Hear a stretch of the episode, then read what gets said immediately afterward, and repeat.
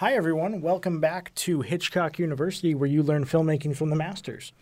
Uh, thanks again for joining us on this class session. Uh, we left off with Foreign Correspondent.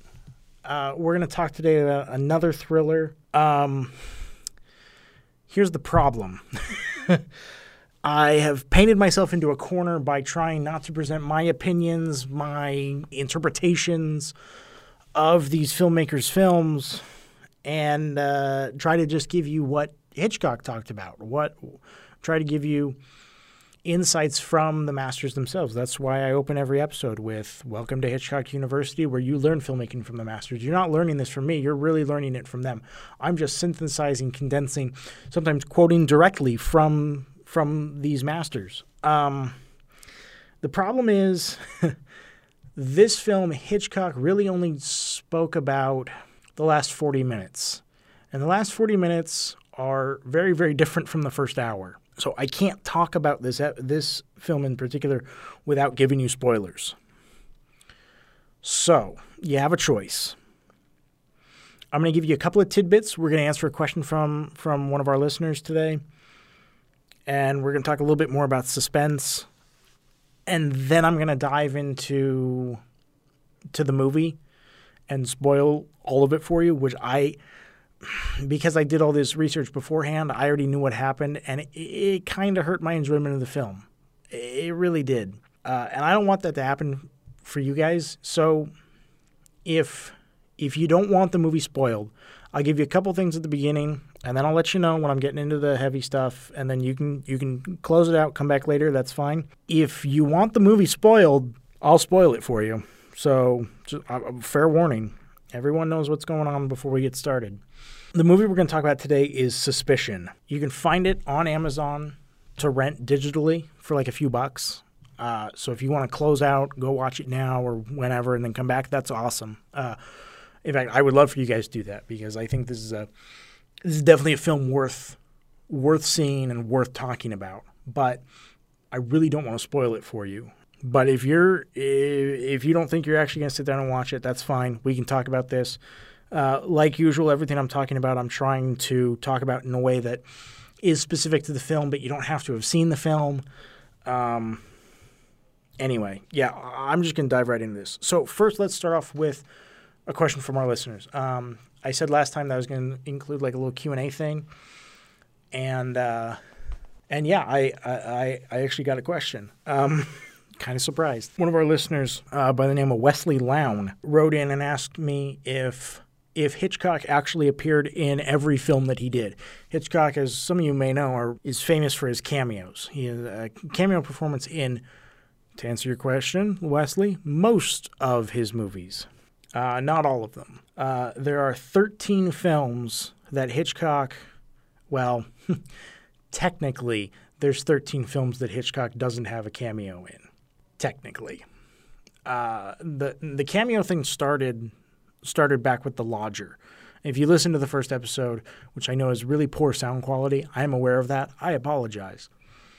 Uh, you go back to the first episode. That's first. That's Hitch's first cameo appearance. Uh, his back is to the camera, and he's he's in the newspaper uh, offices. And the reason that that started was because he didn't have enough extras when he when they made the movie. Uh, so it started out as a utilitarian thing, and as he grew in fame and people began to easily recognize him, and he became a household name.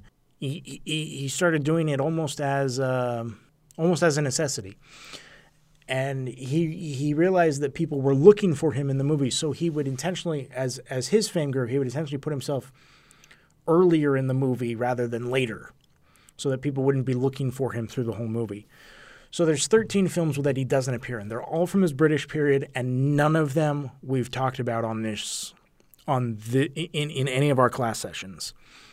They're all movies that that either came from Hitch's period where he had kind of a downturn um, between Blackmail and the 39 Steps, or they came after that period before he moved to the States and then there's the one technicality. And that one technicality is an American movie called Rope. And he's not in the movie Rope, really. Because uh, we're going to talk about that movie, so I'm going to try not to give too much away because I, I, I, really think that's a fantastic movie to to talk about on a filmmaking podcast. Um, but it's a movie that takes place all in all in an apartment, and there's only so many characters because it was based on a play. Takes place all in the same place, only so many characters. And Hitch didn't want to cast himself in his own movie and give himself like a real speaking part. But out outside of the apartment, there's a cityscape. And in the cityscape, if you look very, very carefully, I think around minute 56 or 58, there is a red neon sign on that cityscape that is the the now infamous silhouette of Hitchcock. So while he's not technically in the movie, they were very intentional about putting something that if you were really looking for it would be recognizable as Hitchcock so that he would have his quote cameo. So thank you Wesley for writing in. That's the answer to your question. No, he didn't appear in, in every single one of his movies. There's 13 that he didn't appear in and technically a 14th depending on how you count that one. Um, but none of those movies every movie we've talked about and every movie we will talk about there's a Hitchcock cameo. So if you're watching these movies at home, feel free to look for him. Uh, some of some of them he's harder to spot in than others. Some of them I've had to kind of cheat and look up online, but I'm not going to tell anybody that. Um, okay. Uh, this is a quote from Alfred Hitchcock. Again, we're going to talk about suspense. This is a, a little bit briefer, and, and, and this is something that Hitchcock said in an interview in reference to this film but doesn't give anything away. Uh, in the essay, The Quality of Suspense, he writes, It is contingent, suspense, is contingent on an element of danger, mysterious and unknown if possible, or if the danger is known, then, a, then as an inexorable or as insurmountable peril as may be imagined. He's got a lot of 25 cent words in there, 50 cent words in there. What is the phrase? 25 cents, 50 cents? Dollar, silver dollar. I, I don't know. A lot of college educated words in there. So let me kind of break that down. Suspense is contingent on an element of danger. Well, that makes sense. You have to have danger. The audience has to feel that, the, that a person they care about on the screen is in danger for there to be suspense. Well, that makes sense.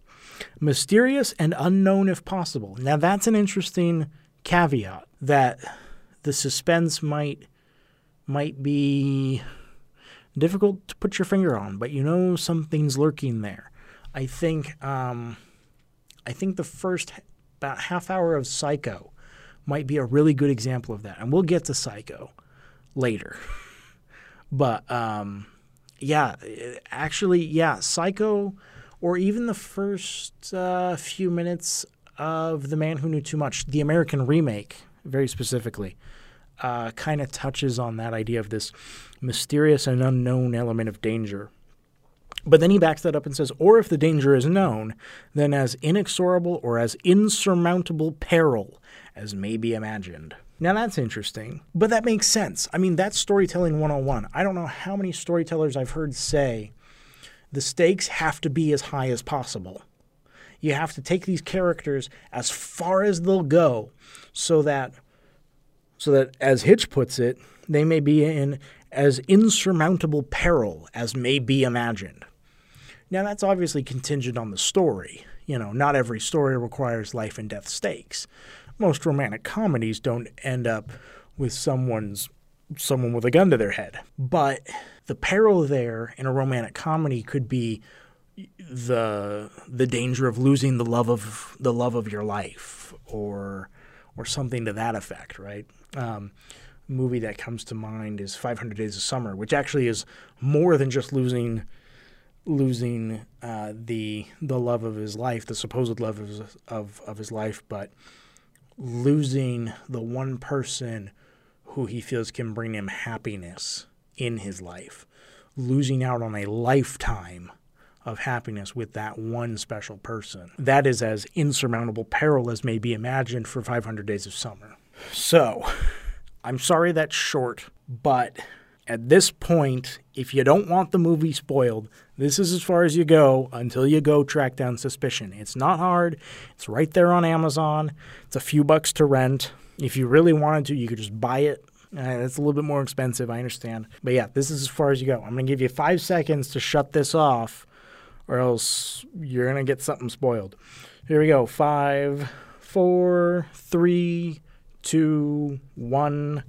Sorry, too late. Okay. Suspicion is the story of a young, well to do woman named Lina who marries who she thinks is another young, well to do young man named John. But after their rushed marriage and whirlwind honeymoon, she realizes that John isn't the man she thought he was, and eventually begins to suspect him to be a murderer. Now that's classic Hitchcock. I don't know. Um, God, there was there was a quote that he gave in some interview or essay where he said, uh, "If he did a remake of Cinderella, everyone would be looking for the body." Um, so yeah, you've got this. You've got what starts out as a as as a romance film and turns into a thriller. And that's what I was talking about, where the first hour doesn't really match the the last forty minutes. So what is that? Uh, Three fifths of the movie um, don't really match the rest of it. Um, but it works if if you're kind of if you don't know that. I think one of the things that Hitch talked incessantly about with this movie was was that this movie had the same problem that The Lodger did. If you guys at all listen to the first episode, talk about The Lodger, or actually, excuse me, I didn't talk about this till the second episode. I gave everyone a chance before the next episode to, to go watch The Lodger. I said, that's right. So second episode went blackmail. Went back and recapped a little bit. Um, the issue. So if you if you haven't seen The Lodger, here's another spoiler. I'll give you five seconds. One, two, three, four, five. Here we go. Second spoiler of the day. The Lodger suffered from casting.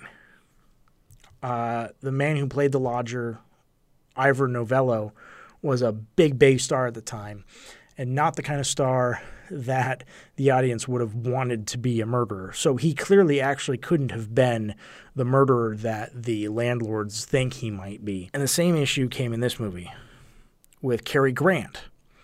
Cary Grant was a big, big star, very likable star, very uh, suave, debonair, you know, real gentleman. Or at least that was the public persona that the that that that the studios had very carefully crafted around him.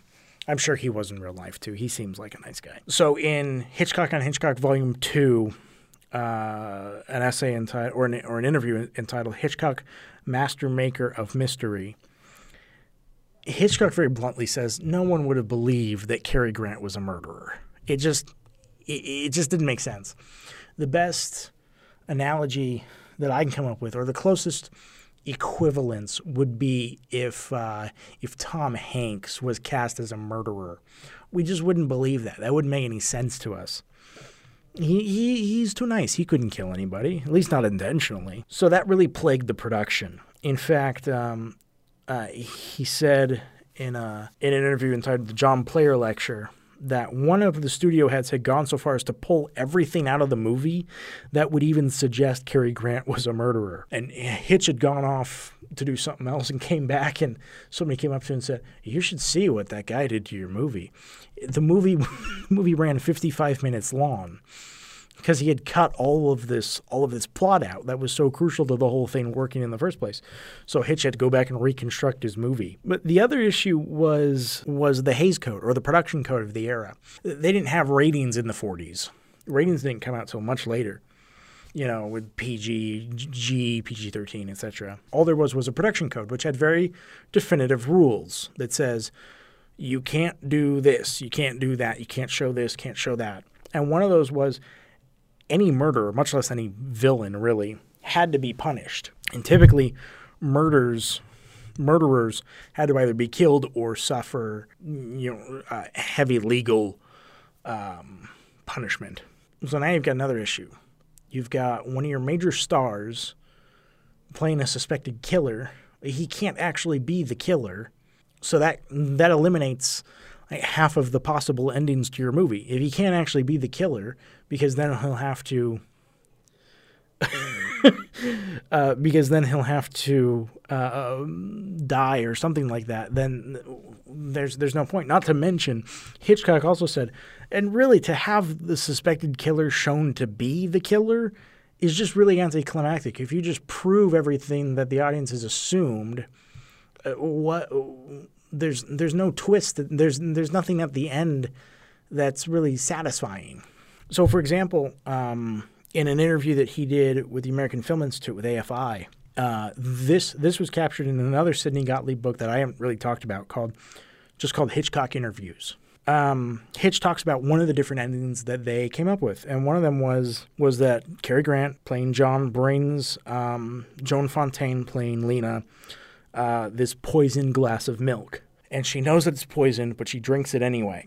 But before that, she writes a letter to her mother explaining everything, saying, you know, um, I know he's the murderer but I love him. Uh, but I do think that society should be protected. Um, she drinks a glass of milk. She dies, but before that, gives gives her husband the letter, and he mails out the letter that supposedly would would eventually bring him down, would would, would get him caught. The problem was, number one, you're dealing with production code. That's probably not on the nose enough for them. It's probably not obvious enough. But the other issues, it didn't test well with audiences, and that was another lesson learned uh, learned about the United States for Hitch was that typically unhappy endings don't do well in the U.S., especially not in that era. So now what do you do? Well, so if he's not the murderer, well, then maybe he's suicidal. So they come up with that idea. Okay, well, maybe he's suicidal. Okay, well, what if we have him commit suicide? Well, that's still an unhappy ending, so we can't do that. So you're left with very few options. You're left with the ending that's in the movie which is he's suicidal and they they they commit to you know repair their relationship etc you know and that's what you get and and uh, to an extent it works it's it's a little hard for me to really gauge it because i i knew all this going into the movie that's one of the reasons that, that i didn't want to spoil this movie for anybody. I wanted people to actually see it. Yeah so it's it, it, it's it's such an odd story that went on beyond behind the scenes. I and it's really the only thing hitchcock talked about. I thought it would be good to at least kind of kind of talk about some of the things that he talked about, such as um, having to work around the Hays Code, or or um, or even just this idea that that uh, showing the audience what they already have suspected this whole time really isn't that that dramatic. Um, I thought that was a really good point.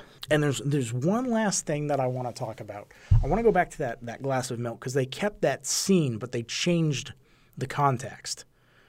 Obviously, I'm assuming you've seen the movie by this point, right? So she she doesn't drink the milk, but it's we also find out it's not poisoned. If you've seen the movie, you know what I'm talking about, but I'm going to describe it anyway, just in case someone decided that they wanted to have the movie spoiled for them anyway, which is fine. I'm not judging.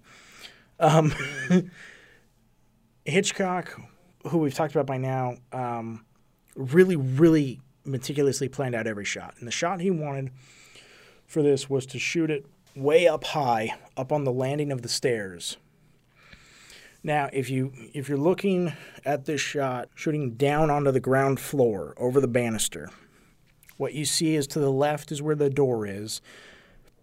And if you came through the door and took an immediate right, you'd go up these these stairs and come up on the landing where the camera is.